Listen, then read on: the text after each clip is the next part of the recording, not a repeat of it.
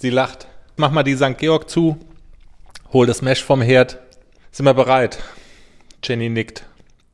Gut, herzlich willkommen. Hier ist der Pferdepodcast, Episode Nummer drei. Der Podcast, in dem über alles das geredet wird, was äh, Reiter interessiert und bewegt und Menschen, die Pferde mögen und der Podcast, der den kleinen Haflinger ACDC auf seinem Weg ins große Dressurviereck begleitet.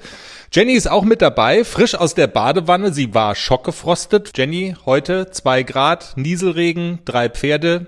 Hast du das richtige Hobby ausgesucht? Ja, hallo an euch da draußen. Herzlich willkommen zu unserer Episode Nummer drei. Ja, auf die Frage von Chris, ob ich mir das richtige Hobby ausgesucht habe. An Tagen wie heute, ganz ehrlich, wünsche ich mir, ich hätte mir einen Tennisschläger gekauft. Und den könnte ich jetzt in die Ecke stellen und das Wetter Wetter sein lassen. Ich sehe schon, du liebst deinen Offenstall bei diesem Wetter ganz besonders innig, aber du hast es ja geschafft und du bist aufgetaut. Wir haben eine Flasche Bier auf dem Tisch stehen, also die besten Voraussetzungen, eine Podcast-Folge aufzuzeichnen.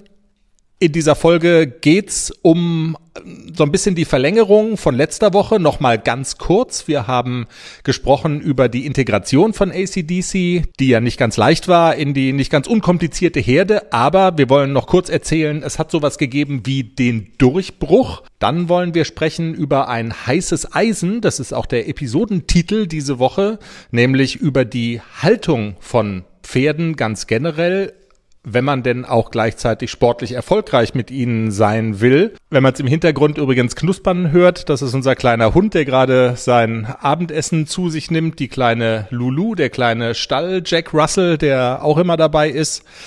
Ja, und dann gibt's natürlich auch diese Woche wieder den Tipp der Woche und einen kleinen Ausblick vielleicht schon auch auf die nächste Folge. Bevor wir richtig loslegen, nochmal der Hinweis. Ihr könnt uns folgen. Die Website zu unserem Podcast findet ihr im Internet unter www.derpferdepodcast.com. Wir sind zu hören auf allen gängigen Plattformen für Podcasts, iTunes, Spotify.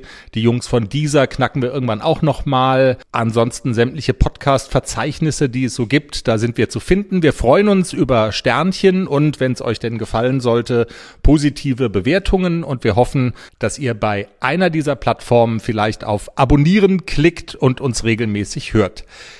Legen wir los. Das Thema von vergangener Woche. Wir können einen Durchbruch vermelden. Wir haben ja berichtet über die nicht ganz leichte Integration von ACDC in die Herde. Er ist jetzt seit fünf Wochen hier bei dir im Schwarzwald und ähm, wir haben erzählt über den äh, Russ, über das russische Halbblut Globus, den Herdenchef, der erst überhaupt gar nicht begeistert war davon, dass ACDC ähm, einziehen sollte in sein Reich.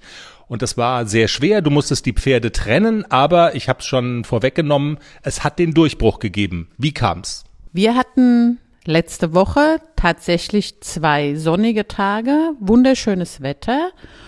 Und ich habe das Wetter genutzt und habe beide Pferde mit auf einen Ausritt genommen, den Globus und den ACDC als Handpferd. Da muss ich dazu sagen, wir sind bisher immer nur Schritt gegangen draußen, also mit Traben oder Galoppieren. Das habe ich mich noch nicht getraut mit dem Kleinen, der mitunter auch ganz schön wild ist draußen. Ja, und letzte Woche habe ich mich getraut und bin dann einfach mal ein Stück getrabt und beide waren sehr harmonisch. Sie sind Seite an Seite getrabt und dann habe ich auch einen kleinen Galopp gewagt. Es war wirklich extrem harmonisch. Sie sind äh, nebeneinander ganz dicht galoppiert und es gab keinen Streit. Normalerweise war Globus immer so, dass er immer mal auf die Seite, die Ohren angelegt und komm mir nicht zu nah.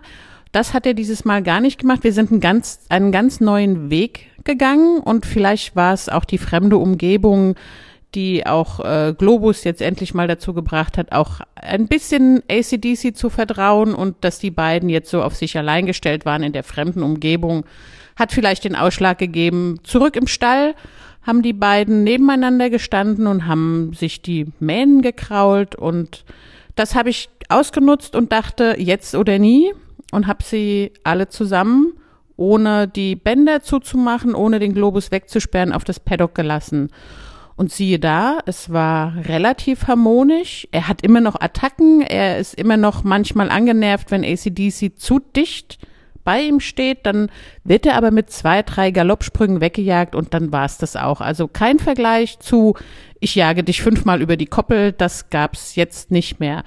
Ja, und wir haben die Bänder den Zaun abgebaut und haben in der ersten Nacht so ein bisschen noch gebankt, geht alles gut, finde ich mein Pony am nächsten Tag auf der anderen Seite des Zaunes wieder, aber es hat alles wunderbar funktioniert und er steht jetzt knapp eine Woche zusammen mit den anderen der Globus und es ist keiner verletzt, es gibt keine blutenden Wunden, es gibt keine Tritte, keine Bisse, es ist alles fein. Also eine super positive Entwicklung, nachdem wir ja am Anfang gedacht hatten, schon, wow, das ist sehr attackig und man braucht sehr viel Geduld. Letzten Endes ging es dann doch ein bisschen schneller als gedacht. Jetzt wollen wir ein anderes Eisen anpacken, ein heißes Eisen, ein bisschen grundsätzlicher werden und über das Thema Haltung der Pferde sprechen. Du bist ja ein großer Fan von Offenstall von Pferde nicht in Boxen einzusperren, äh, Pferde in einer Herde zusammenzulassen.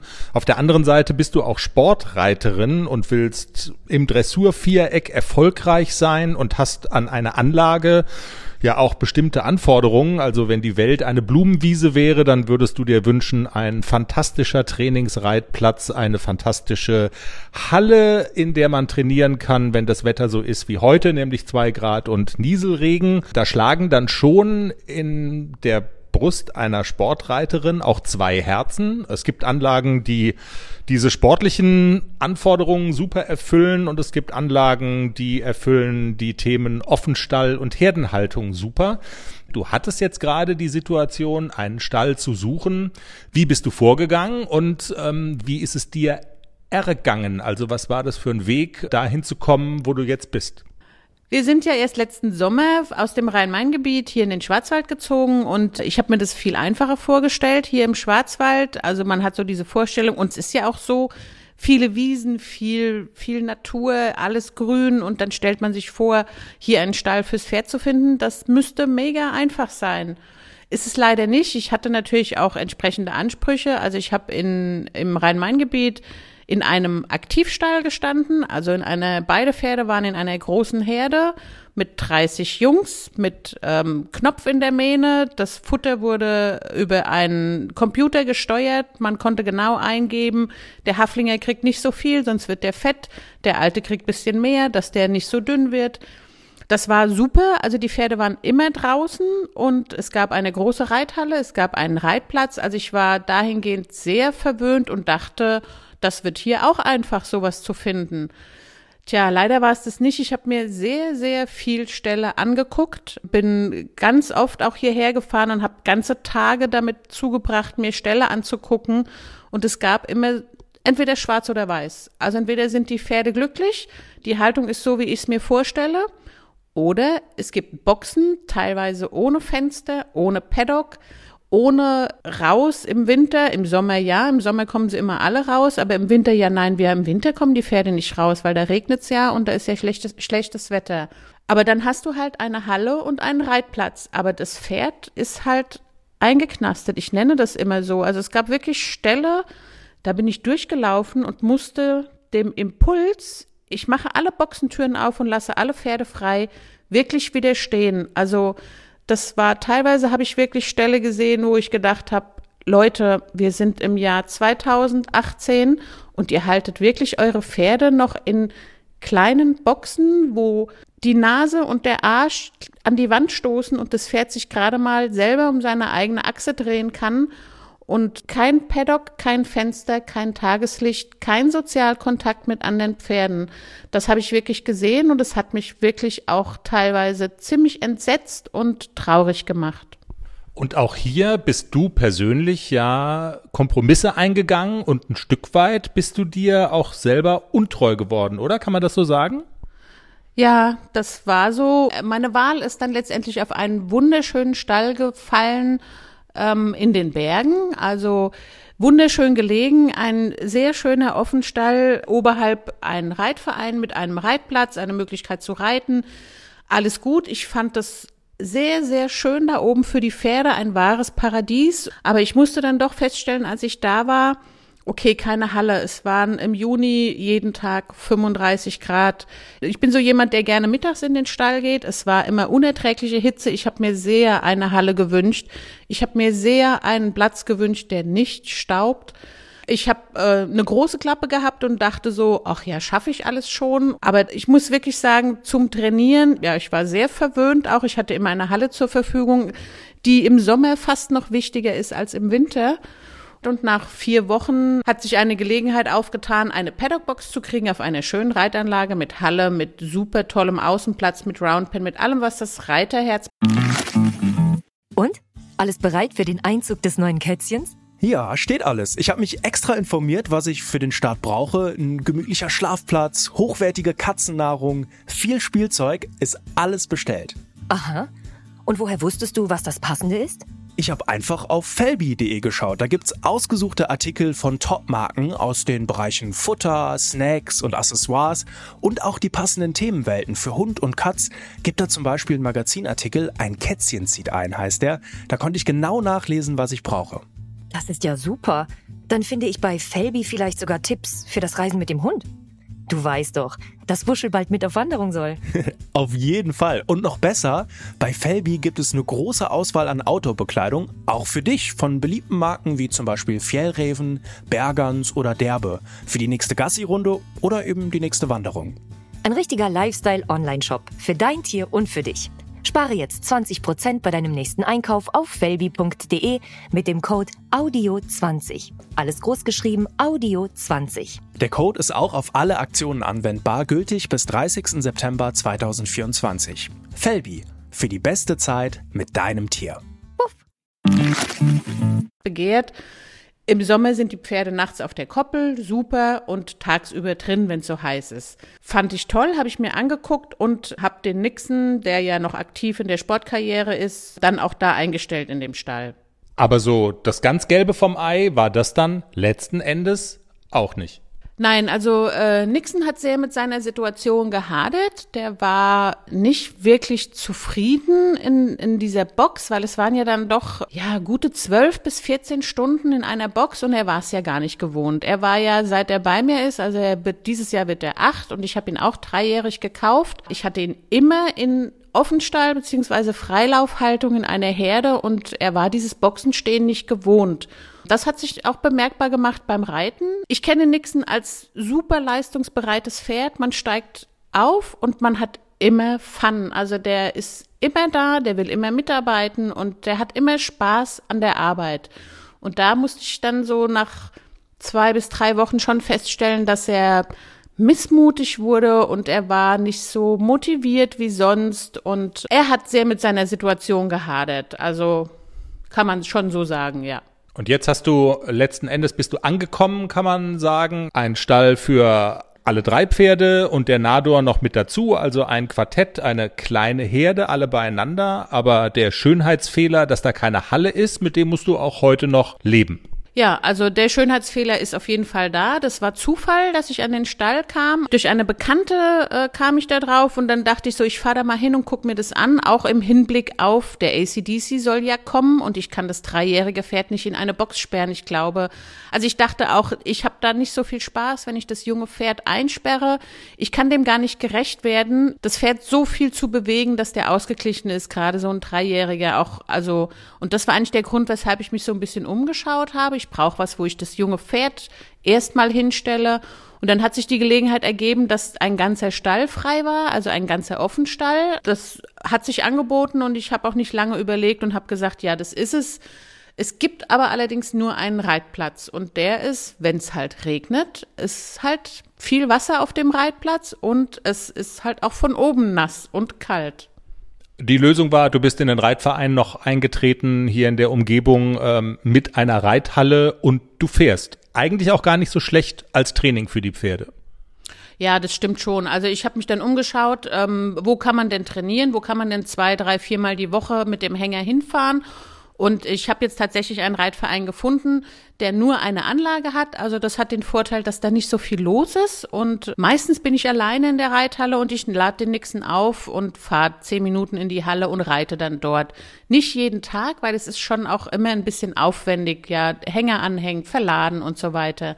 Aber es klappt gut. Es ist natürlich nicht so bequem, als wenn man direkt von der Box in die Reithalle klar, also es hat alles so seine Vor- und Nachteile. Aber wenn ich dann meine glücklichen Pferde sehe, dann denke ich wieder, alles klar, ich nehme das gerne auf mich. Du hast eben gerade noch einen spannenden Punkt angerissen und zwar, wie wirkt sich die Haltung der Pferde auf das Verhalten im Sport sozusagen aus, wenn du mit denen trainierst? Was macht das mit denen?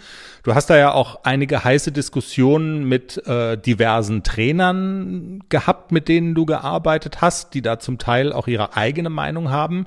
Vielleicht mal so vorab, bevor wir da ein bisschen mehr noch in die Tiefe gehen, äh, vorab die Frage, wie krass merkt man das denn, wenn das Pferd entweder so in einer Box oder viel in einer Box gehalten wird und wenn es in einer Herde steht. Ähm, was, was macht das mit den Pferden, wenn man dann als Dressurreiter oben drauf sitzt? Also man merkt den Unterschied in der Tat. Also der Nixon, hatte ich ja schon gesagt, den habe ich auch dreijährig gekriegt. Und äh, ich habe damals auch direkt mit meiner Trainerin angefangen, als der Nixon noch ganz jung war. Und wir haben den ja, Schritt, Trab, Galopp, was man mit so einem jungen Pferd eben macht. Und als es dann an die Turnierreiterei ging, habe ich natürlich regelmäßig auch äh, Diskussionen mit meiner Trainerin geführt die dann sagte, hm, du musst den in die Box stellen, das schafft er nicht, der hat keine Kraft, der ist müde, wenn der morgens zwei Stunden spielt und dann soll der mittags irgendwelche Pirouetten drehen, das geht über seine Kraft. Das war in, das war tatsächlich so, also das junge Pferd, also maximal eine Viertelstunde konnten wir arbeiten und dann hat ihn wirklich die Kraft verlassen. Der war teilweise wirklich auch so richtig müde, und manchmal, wenn ich morgens im Stall war und habe die beobachtet, die sind wirklich also teilweise zwei Stunden am Stück über das Paddock gefetzt und haben sich angestiegen, haben gespielt, sind rumgaloppiert. Wenn ich dann um zwölf komme und will reiten, dann hat er natürlich Siesta gemacht und ich habe dann äh, regelmäßig mir auch äh, anhören müssen, du musst das Pferd da rausnehmen, der muss in eine Box und wenn der so Höchstleistungen bringen soll, dann braucht er seine Ruhe. Tja, man merkt schon, da steckt schon eine ganze Menge Musik drin und eine ganze Menge Konfliktpotenzial und einerseits, andererseits in diesem Thema, wir haben ja auch eine Zuschrift bekommen über unsere äh, Facebook-Seite von einer Hörerin, die geschrieben hat, ja, sie versteht die Frage gar nicht jetzt von der Folge, über die wir jetzt gerade sprechen. Sie würde ihre Pferde natürlich immer draußen, Offenstall in einer Herde halten und reiten. Das wäre ja, also, wo denn überhaupt die Frage wäre aber nachvollziehen, dass sich Reiter damit beschäftigen, das kannst du schon. Also zum Beispiel auch das Thema Verletzungsgefahr von Sportpferden ist ja in einer Herde durchaus vorhanden. Ja, auf jeden Fall. Also die Verletzungsgefahr gerade in so einer großen Herde, in der der Nixon und der Globus vorher standen, also mehr als 30 Pferde, wenn die alle auf die Koppel donnern oder wenn die alle ähm, Schabernack treiben auf dem Paddock, da ist halt auch mal die ein oder andere Verletzung drin, das ist gar keine Frage. Aber äh, noch mal ganz kurz äh, zu dem zu der Müdigkeit im Training. Ich äh, muss ja meiner Trainerin auch recht geben. Also der Nixon war ja auch mal, als ich in Urlaub war, eine Woche im Bootcamp bei ihr und da stand er in einer Paddockbox. Sie hat ihn tagsüber für zwei Stunden draußen auf dem Paddock abgestellt und ansonsten wurde er trainiert jeden Tag. Und als ich aus dem Urlaub kam und habe mich auf das Pony gesetzt, noch im Bootcamp, der Unterschied war schon zu merken. Also der hatte viel mehr Go, der war sehr spritzig, der war sehr an und sehr wach. Also das, man merkt den Unterschied schon, ob die Pferde ausgeruht sind oder ob die halt auch sich nach Lust und Laune bewegen können und sich vielleicht auch mal verausgaben ohne Reiter. Da merkt man den Unterschied. Aber wenn du einen Strich drunter ziehst, dann bevorzugst du trotzdem diese Geschichte Offenstall, Herdenhaltung ohne Wenn und Aber und du sagst, du nimmst die Nachteile in Kauf. Ja, auf jeden Fall. Und der Erfolg hat uns ja auch recht gegeben. Ich war ja mit dem Nixon, äh, als er fünfjährig, sechsjährig war, schon sehr erfolgreich. Fast ausschließlich gegen Warmblüter und das rührt bestimmt auch daher, dass er so leistungsbereit geblieben ist und auch heute noch ist. Ich weiß nicht, wie es anders gewesen wäre, wenn ich ihn permanent in der Box gehabt hätte, ob er dann immer noch so gut gelaunt und leistungsbereit jeden Tag mitgearbeitet hätte, mag ich nicht zu beurteilen, aber ähm, ich sage mal, der Erfolg gibt uns recht. Und ja, manches Training war eben nur zehn Minuten. Also kann man vielleicht auch sagen, dass du Aufgrund der Tatsache, dass du deine Pferde, deine Sportpferde in der Herde hältst und so hältst, wie du sie hältst, ähm, dass du damit möglicherweise von der Entwicklung her langsamer bist, als du sein könntest, wenn du es anders machen würdest? Ja, Stimmen behaupten das. Ich könnte auch schon weiter sein mit dem Pferd, aber das ist auch immer äh, eine Frage, welchen Anspruch habe ich denn, wann, wann möchte ich denn wie weit sein? Ich habe auch immer so ein bisschen darauf geachtet, was Nixon auch so bereit war zu geben, was er verstanden hat, was ich von ihm will. Und halt, wie, wie gesagt, wie viel, wie viel Kraft bleibt ihm für das Training und wie lange kann ich denn jetzt eine Lektion mal üben, ohne dass er äh, man hat bei ihm immer sehr, sehr schnell gemerkt, wenn er nicht mehr kann, dann wurde er stur. Also, und das merkt man auf einem Haflinger, merkt man das sehr und man tut auch nichts dagegen. Wenn der Haflinger stur ist, ist er stur. Und äh, das hat mich auch gelehrt zu sagen, okay, ich höre lieber ein bisschen zu früh auf und übe eine Lektion lieber am nächsten Tag nochmal, als dass ich so drüber reite über dieses, da muss er jetzt mal durch. Also das habe ich ja auch das ein oder andere Mal gehört. Jetzt bleibt da mal dran, da muss er jetzt mal durch. Ja, also ich habe da schon auch sehr auf mein Bauchgefühl gehört und auch darauf gehört, was mein Pony mir sagt. Vielleicht noch ein nicht ganz unwichtiger Aspekt im Zusammenhang mit dem Thema ähm, Offenstall und Boxenhaltung ist ja auch der Aspekt Futter. Heu geben.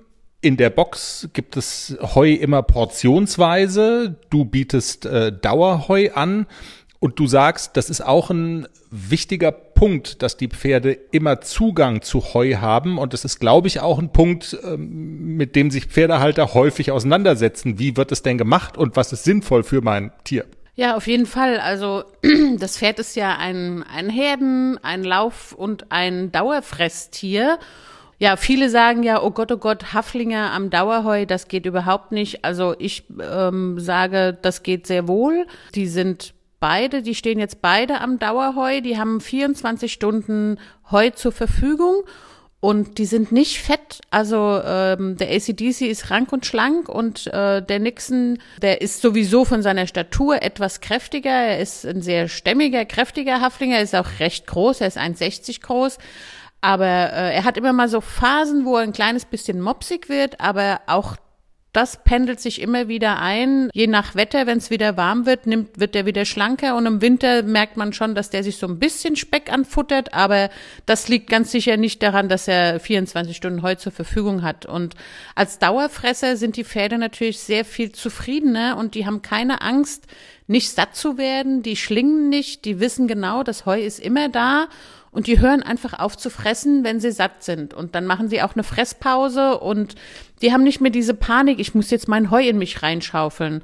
Und das macht natürlich auch das Risiko einer Kolik fast, also gegen Null. Und ich habe gute Erfahrungen damit gemacht und äh, ich habe auch die Erfahrung gemacht, nicht das Heu macht die Pferde dick, sondern äh, Kraftfutter macht die Pferde dick. Und ist es tatsächlich so, der Spruch, den du mal gesagt hast, nur Boxenpferde bekommen eine Kolik? Kann man das so plump und platt sagen? Also, nee, ich glaube, man kann das nicht pauschal so plump und platt sagen. Ähm, meine Erfahrung ist, dass Pferde, die in Boxen stehen, häufiger Koliken haben als Pferde, die rund um die Uhr Futter zur Verfügung haben und äh, vor allem Raufutter zur Verfügung haben, dass da die, die, äh, das Risiko einer Kolik sehr, sehr viel geringer ist. Und das ist nur meine, meine Erfahrung, dass äh, Pferde, die in Boxen stehen, Koliken bekommen. Ob da, man kann das mit Sicherheit nicht so pauschal und platt sagen. Also es gibt bestimmt auch Pferde, die in Offenstallhaltung leben und die auch schon eine Kolik hatte, ähm, aus welchen hatten, aus welchen Gründen auch immer. Also nee, so platt kann man das nicht sagen. Aber woher kommt so eine Kolik? Und was an der Boxenhaltung begünstigt die Kolik? Also in vielen Pensionsstellen ist es ja so, wie du eben gesagt hast. Also da wird halt gefüttert zweimal am Tag. Und äh, da gibt's morgens und abends Raufutter. Und wenn so ein Pferd auf Spänen steht, dann heißt das eben, es gibt morgens eine Portion Heu und es gibt abends eine Portion Heu. Und wenn es der Stallbesitzer gut meint, dann reicht das Heu vielleicht zwei oder drei Stunden. Und wenn er es nicht so gut meint, dann reicht das Heu morgens oder abends halt nur eine halbe Stunde. Und dann sind natürlich dazwischen Fresspausen von keine Ahnung, acht bis zehn Stunden, manchmal länger, manchmal etwas kürzer. Und der Pferdemagen ist einfach nicht dafür ausgelegt, Fresspausen zu haben. Der Pferdemagen funktioniert, indem immer mal wieder Futter reinkommt und der muss in Bewegung bleiben. Und eine Kolik bedeutet ja nichts anderes als eine Störung im Darmtrakt. Das Pferd hat Bauchschmerzen und das kann überall im Darm passieren, dass das Pferd Schmerzen hat, weil äh, entweder weil er aufgast, weil er zu lange Fresspausen hat oder vielleicht auch weil er zu viel frisst. Das gibt's ja auch. Aber das Pferd ist eben nicht dafür ausgelegt, mehrere Stunden nichts zu fressen. Wenn wir beim Thema Haltung sind, noch so eine Frage, an der sich die Geister von Pferdebesitzern und Reitern immer wieder scheiden. Eindecken oder nicht, scheren oder nicht. Deine Trainer haben häufig gesagt, ähm, du musst den scheren, damit der nicht so schwitzt beim Arbeiten. Und du sagst, Pfeifendeckel, ich schere meine Pferde nicht. Warum machst du das? Ja, also da habe ich ja schon ganz viele Diskussionen mit ganz vielen Reitern geführt, eindecken oder nicht. Also ich bin ein strikter Gegner von Decken auf dem Pferd, weil das Pferd hat Fell und äh, wir haben hier bei uns nicht solche Temperaturen, dass so ein Pferd friert. Und äh, ich mache jetzt gerade die Erfahrung, also wir haben ja unseren Offenstall auch eingestreut mit Stroh. Es ist ein wunderschönes Pferdebett, wirklich, wo alle vier nebeneinander friedlich schlafen könnten. Und ich komme jeden Tag in den Stall und gucke so, war mal einer im Bett? Nein. Die schlafen und stehen freiwillig draußen. Tag für Tag. Auch wenn es 24 Stunden regnet, stelle ich immer wieder fest, die bleiben draußen. Der Stall ist hell und luftig, also der ist überhaupt gar nicht so gebaut, dass man sagt, das Pferd fühlt sich da drin nicht wohl. Die sind im Sommer, sind die, gehen die in den Stall. Also ich bin ja im Spät, Spätherbst eingezogen, da war tagsüber noch sehr warm. Da standen die drin wegen der Fliegen. Also es liegt nicht am Stall. Aber die gehen jetzt im Winter, keins schläft da drin. Die schlafen alle draußen, lassen sich nass regnen, haben ein nasses Fell dann äh, kommt natürlich so, oh, der hat einen nassen Rücken und den musst du ja eindecken, dann kannst du nicht reiten.